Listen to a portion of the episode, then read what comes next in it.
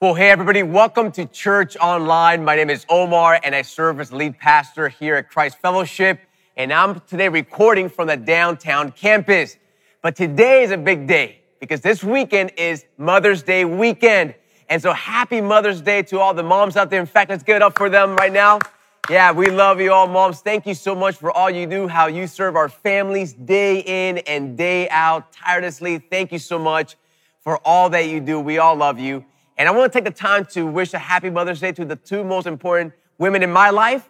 Uh, first of all, obviously, is my wife, Ashley. Uh, uh, sweetie, I'm just so proud of you, the way that you are already being the best mom to a little baby girl, Camila, ever. And I see how you already help in nurturing her and, and teaching her things. And I'm just excited to see how you're going to help her grow in the ways of the Lord. Uh, so thank you so much for all you do. And I also want to wish a happy Mother's Day to my mom. Uh, her name is Arlene, and she goes to the Doral campus. And mom, I just want to thank you that from early on, from, from my youth, from my younger days, you always brought me up in the ways of the Lord. And the reason that I am the man today, the reason I serve the Lord the way I do, and the way that I really serve the, God's people in this way is largely because of you. So thank you so much for always supporting me and encouraging me and giving me all the love that I needed, all right? Well, listen, today on this Mother's Day, we are in our fourth week of this series called Survive and Thrive. You know, we just don't want to survive the Christian walk. You know, we want to thrive in it. We really just want to thrive in our walk with Christ. And so today, we're going to be looking at Colossians chapter 2, verse 18 through 19. All right, so you just follow along wherever you find yourself today. Here's what the word says it says this it says, Let no one disqualify you insisting on asceticism and the worship of angels, going on in detail about visions, puffed up without reason by his sensuous mind, and not holding fast to the head, from whom the whole body, nourished and knit together through its joints and ligaments, grows or it's built up with a growth that is from God. That is the word of the Lord. You know, like I said earlier, today I'm at our the beautiful downtown campus and I don't know if you're familiar with this, but our downtown campus is actually a historic building nestled in the heart of downtown Miami. And after almost 100 years of being in service, we knew that it was time to renovate and restore this building. And so last year, we moved our downtown congregation all the way to Coral Gables to join the Coral Gables campus, and we began renovations. We started from the outside. We resurfaced the entire outside, put new windows to the T of exactly how they were before. We did the, a new roof, hurricane impact windows. Praise the Lord. Inside, we have redone the entire foyer. Uh, we have created a, we're creating a state of the art kids um, ministry. And inside of this worship center, we are restoring it to its pristine conditions like the day that it opened. And so it's going to be such a beautiful, beautiful building. So if you live here in downtown Miami, in Miami Beach, Miami Shores, uh, Aventura, anywhere in this area, I want to encourage you that when we open up again next year, that you make this your campus because I'm telling you, it's going to be a stunning place to come and worship the Lord. Now, stay with me on this because in the lot immediately next to us, they are building, get this, three huge skyscrapers. Yeah. In fact, one of those buildings is going to be the tallest building in Florida. And so one day when I came down here just to see the progress of everything going on, I was utterly amazed at the way that they were preparing the place to build these massive buildings. Now, if you know anything about building big buildings, you know that the builders will never start off building on, on top soil. Why? Because top soil is, is not solid. Top soil is too unstable, it's too shifty. Instead, they started digging down into the ground until they found something that is solid, namely solid rock. And so they began to dig and dig and dig, and they dig, dug and dug some more, 120 feet worth, until they found solid rock. And the moment they found that, they began to install these huge beams into this rock where they would base that foundation. And so the picture you're seeing right now, you see that there's water. All that water is the Biscayne Bay water coming out from under the ground. Yeah, it's crazy. And so, but once they instilled these beams into the solid rock, then they would go on to build the tallest building in Florida. Now, don't miss a point here because these builders knew better than to build on topsoil that was soft and unstable. Instead, they knew that they needed to build on something that never changes, something that never shifts, something that never becomes unstable. And that is what? Solid rock. Now, family, let me just bring all that that's taking place out there over to our teaching for today. Because, folks, what an image of how we build the Christian life. And by that I mean that just like these builders, listen, are determined to build on stable rock instead of unstable ground. Listen, just like that. And here's the big idea on this Mother's Day weekend. As we seek to build our Christian life, we need to be sure that we're building on stable ground and not on unstable ground. Now, you may be out there right now, you may be thinking, Pastor, what do you mean by that? I mean, what is unstable and what is stable?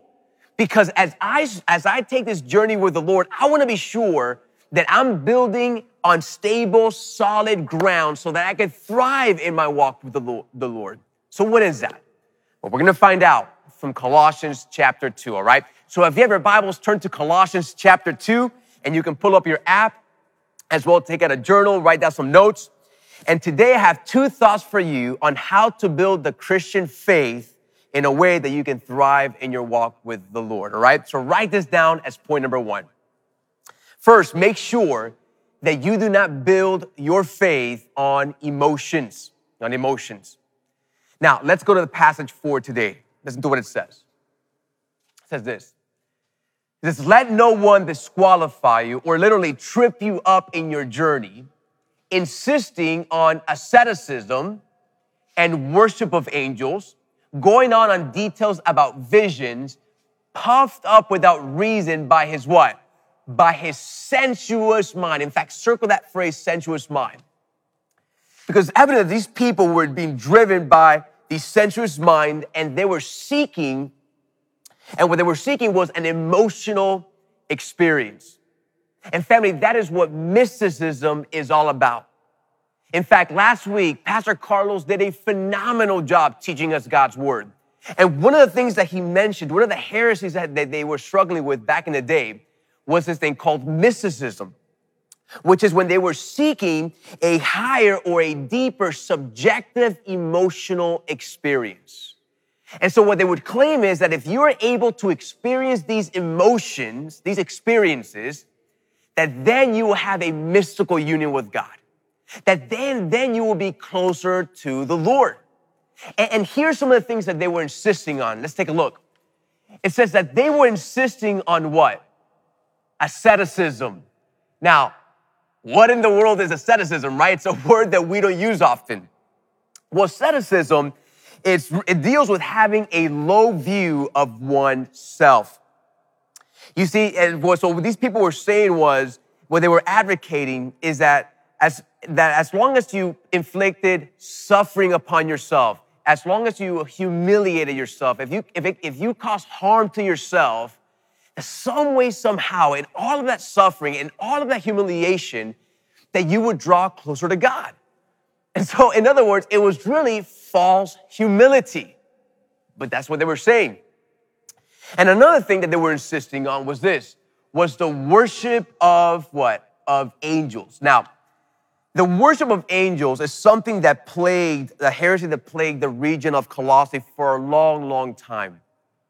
See, there were different divisions within Judaism that had really elevated angels to an ungodly level. In fact, historians say that the archangel Michael was worshiped up to the eighth century. Yeah, a long time. And so what they were saying is that when they were having these encounters with angels, that they would experience some amazing emotions that would draw them closer to God. And another thing that they were insisting, as you can tell, is this is that they were going on detail about visions.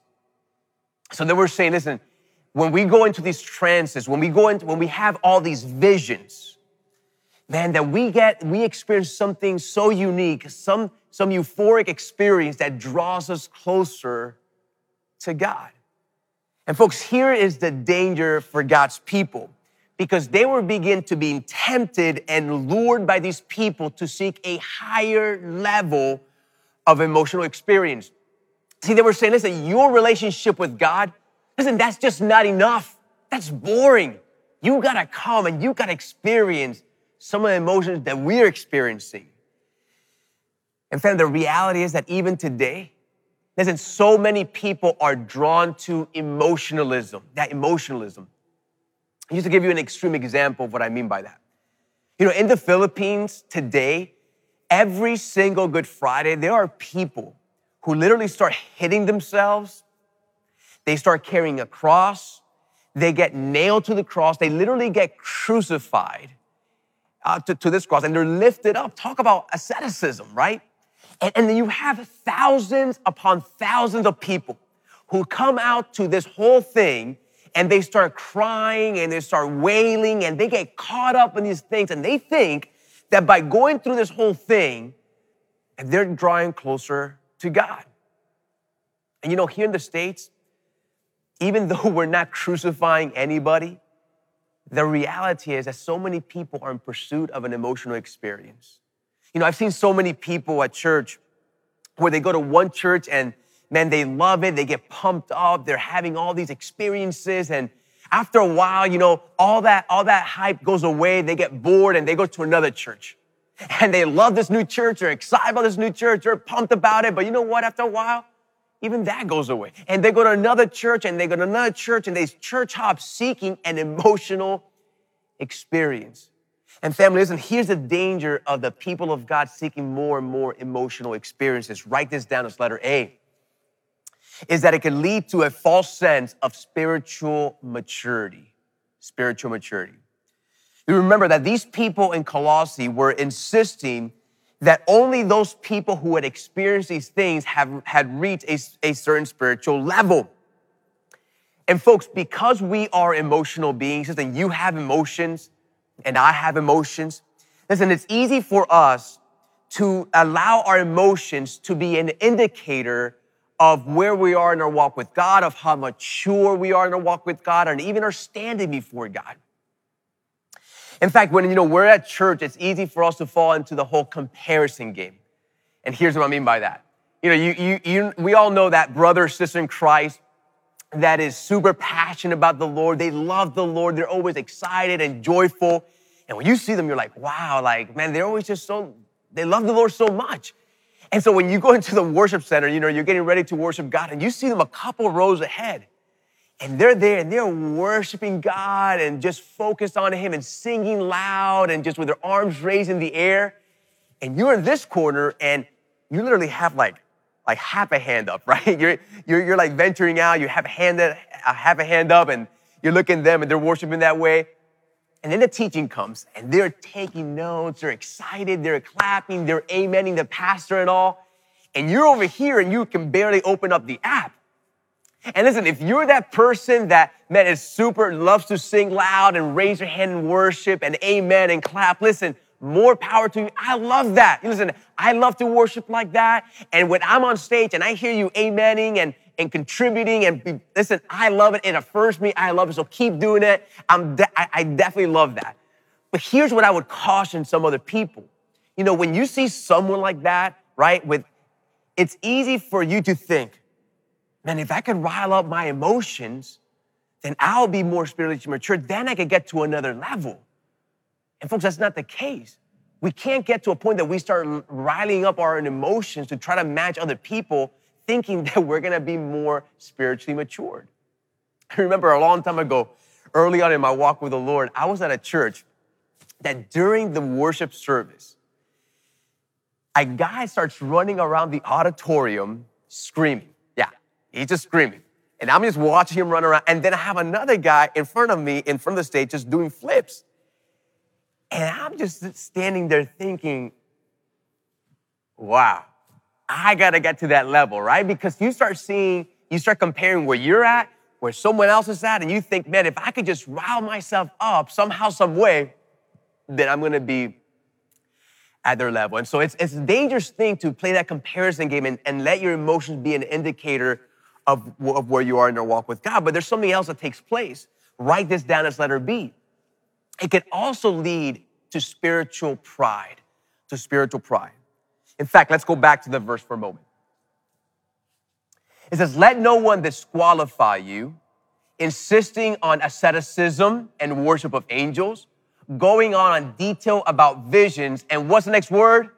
Yeah, yeah, puffed up. Everyone say puffed up. Yeah, puffed up without reason by his sensuous mind.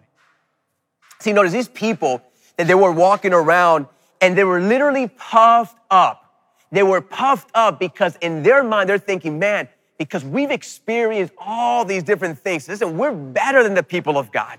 You know, we're better than those people who are not experiencing these things. And so, family, can I tell you, the same thing could happen to you and I. You know, when you're having a really good day, when you're joyful, when you're passionate about something, when you're just really encouraged, and you see somebody else that is not as joyful you as, as, as, as not as joyful, joyful as you, that they're not as pumped as you, that they're not really on that high, whatever the case may be, it's easy for you, for you to say, for me to say, for us to say, they must not love God as much as I do.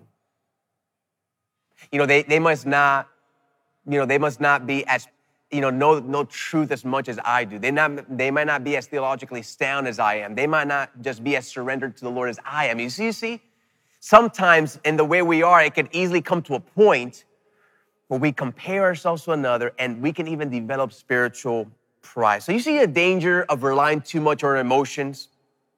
Listen, it, they're too shifty, they're too unstable. But here's what we should do instead. In fact, write this down as big number two. Listen, we need to build, you, you need to build your faith on truth. On truth. Now, let's go back to the passage for today. Listen to what it says. It says, Let no one disqualify you, insisting on asceticism and the worship of angels, going on details about visions puffed up without reason by his sensuous mind. And notice, and not holding fast to who? Not holding fast to the head, from whom the whole body, nourished and knit together through its joints and ligaments, grows with the growth that is from God. See, folks, notice that Paul wants us to be sure here, listen, that we're not building our faith on emotionalism, but rather that we're building our faith on Christ and his truth. And, and when we start building our faith on the truth, on solid rock, here's what happens. Write this down as letter A. You then begin to experience reliable emotions. Keyword, reliable emotions. See, church family, here's what I want you to understand. Emotions are not bad. In fact, they are a very critical and a very beautiful part of our relationship with the Lord. You know, going back to the beginning, you know, when, when a building is built or a house is built, you know, yes, it's built on solid rock, but you notice that after a home is built or a building, it's kind of bare. There's a lot of topsoil around it. It's just bare. And what makes it more beautiful is when you use that topsoil to put plants and gardens and trees and bushes and you beautify it. And folks, in many ways, emotions are the same way. You know, our faith is built on truth, but our emotions are a beautiful part of our relationship with Christ. See, the Lord never intended for your walk with Him to be boring or just to be emotionless. Instead, God wants us to experience some beautiful ex- emotions in our journey with Him. However, and there's a big however, all right? These emotions need to be founded and as a result of God's truth.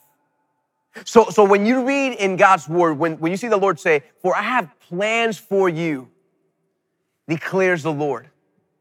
Plans for welfare, for good, and not for evil, to give you a future and a hope. Listen, on a day that you are discouraged and you read God's truth, listen, you should have emotions of hope, right? God wants you to experience hope in your heart. Or when you read, listen, and we know for those that for those who love God, all things work together for good for those who are called according to his purpose. Listen, when we are in the midst of trial, perhaps you're in a trial right now in the middle of this COVID 19 season. And so when you read that promise of God that everything taking place is working out for your absolute best, listen, that should give you peace. You should experience the emotion of peace and tranquility in your heart. Or when you read this, when you read that the Lord is merciful and gracious, slow to anger and abounding in steadfast love. He does not deal with us according to our sins, nor repay us according to our iniquities. For as high as the heavens are above the earth, so great is his steadfast love towards those who fear him. And as far as the east is from the west, so far does he remove our transgressions, our sins from us. You know, when you start pondering of all your mistakes, of all the, the trip ups, of all the, the things that you're ashamed of, all of your sin, and you realize how much God loves you and how he removes all your sin as far as the east is from the west, listen, that should create in you emotions of joy, emotions of humility, emotions of gratitude to the Lord. See, see, that's why in John chapter 16, listen to what the Lord said really quick. He said, I have said these things to you. Listen, I have given you my truth, my word, so that in me you may have what? Peace. Notice the progression here. I have given you, I have said these things to you, I have given you my word so that you may have peace, so that you may have joy, so that you may have a hope. You see, in fact, the most amazing experiences you will ever have with the Lord is after internalizing God's truth in such a way. Listen, that, and that you internalize and you understand it, that then you begin to experience all these just incredible emotions.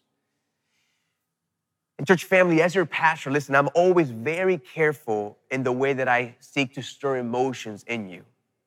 And here's what I mean by that. There's some pastors that may make the following mistake. They might approach a teaching or, or a weekend and they may think their goal could be, I, I just want to rile up my people. I want to create a great experience. I want to, you know, um, stir up their emotions. I want to get them pumped up. I want to, you know, and, and so they create the teachings, they create the whole service with the goal of creating a great experience to stir their emotions. And family, the really good ones, the really talented ones, listen, they do an incredible job at that. In fact, you may leave church and feeling so excited and so pumped up, your emotions were stirred. But you know what happens? The next day on Monday morning, when you wake up and you get in your car and you're gonna go to work, all those things are gone. All those feelings are gone. Why? Because you just got caught up in emotion in that service. But the truth wasn't that one that thing that was really stirring those things in you. See, that's why our teaching team here at Christ Fellowship, listen, our main goal when we approach a teaching, when we approach a worship service, is how to help you clearly understand God's truth. In fact, the reason that we do illustrations, that we do different things in our services and our teachings, is it is not to entertain you but rather is to help you clearly understand the complex truth in God's word.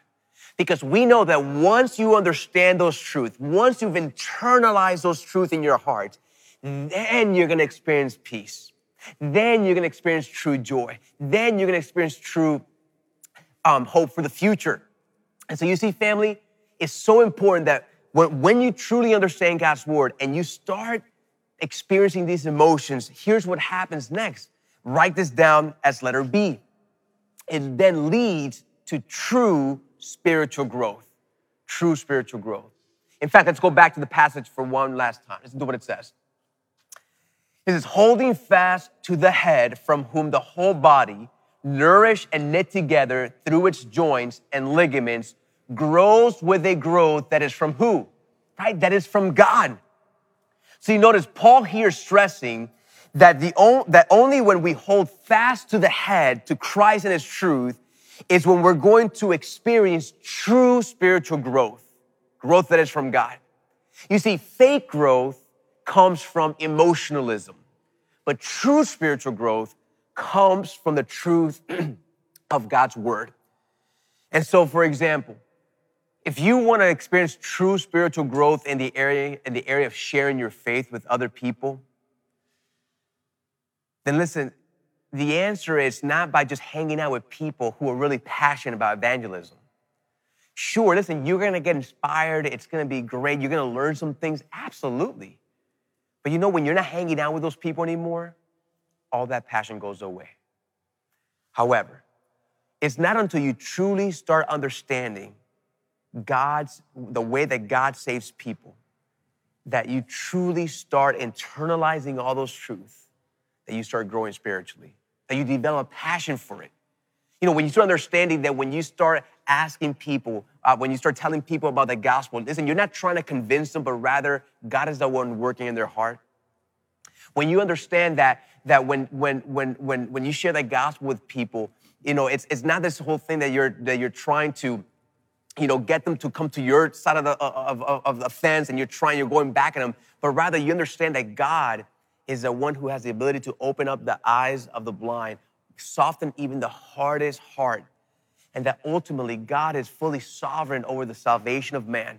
When you truly understand the way God works and the way that God saves people and the way that God uses you, listen, you develop this, this desire to want to share the gospel this passion. You, you truly then are growing spiritually. Why? Because you understood truth, you experience emotions. Now you can truly start growing, all right? So listen, family, if we want to thrive in a relationship with the Lord and we want to build our faith properly, let's be sure that we're not building our faith on emotions, but rather on the solid rock of Christ and his truth. Amen. Well, so maybe you're out there right now, and the reality is that as you're listening to this, you're thinking to yourself, you know, Pastor, the more I listen to it, I, I realize that I've been building my life on the top soil of relationships. I've been building my life on the top soil of my career. I've been building my top soil and, and on, on things like my hobbies. But I realize that all these things are shifty, they're not stable. And today I want to start building my life on Christ, on the solid rock. So, how can I do that? Well, the Bible says that whosoever shall call upon the name of the Lord shall be saved. Now you're probably thinking, well, Pastor, how do I call on the Lord? Is it me watching right now? Is this me calling on the Lord? Is me going to a physical campus, a physical location? Is it me signing a paper, doing some sort of ritual? What is it? was simple. The Bible says in John 3:16, "For God so loved the world that whosoever believes in him shall not perish, but have everlasting life." You see, God gave his son to us so that those who would believe in him and trust him, those he would have eternal life. And so, see, faith is the key. There has to come a point in your life where you put your faith and trust and surrender to the Lord. And the moment you do that, here's what happens. It's almost like you start putting those beams inside the solid rock. And so if you're out there right now, you're saying, Pastor, I want to put my faith in the Lord. Well, I want to lead you through a prayer. And when you pray this prayer with me, listen, don't pray this to me. I would like to remind you, I'm just a man. I can't do anything for you. I can't save you. But you pray to the Lord who's waiting to listen to you. And, and listen, when you come before Him, you put your trust and faith in Him. He'll forgive you of your sins. You will start a relationship with Him that will never end. And you will start building your life on Christ, right? So pray this with me if that's you out there. Father God, today as I just thought, think through everything, Lord, I realize I've built my life on different topsoils. But I've never built my life on solid rock. And so, Lord, today I come before you and I put my trust and my faith in you. And I ask you for forgiveness of my sins. I ask you to give me everlasting life. And Father, help me now to start building my life on you and not the things of this world. Because for the rest of my life and for all eternity, I want to live my life with you. So, Father, save me today and help me to live a life that not only survives my life, my Christian life, but helps me survive, thrive in my journey with you. Thank you, Lord. It's in Jesus' name I pray. Amen. Amen. Listen, if you came to know the Lord, if you prayed that prayer on this Mother's Day, go ahead and give it up for them. Yeah, listen, we're so excited that you decided to put your trust in Christ. Make sure you go to the website right below me and fill out that form, and one of our pastors will follow up with you and get and help you take now take, take steps with Christ. All right. Well, Christ Fellowship, have a great Mother's Day weekend. I love you all. See you next week as we continue our series, Survive and Thrive.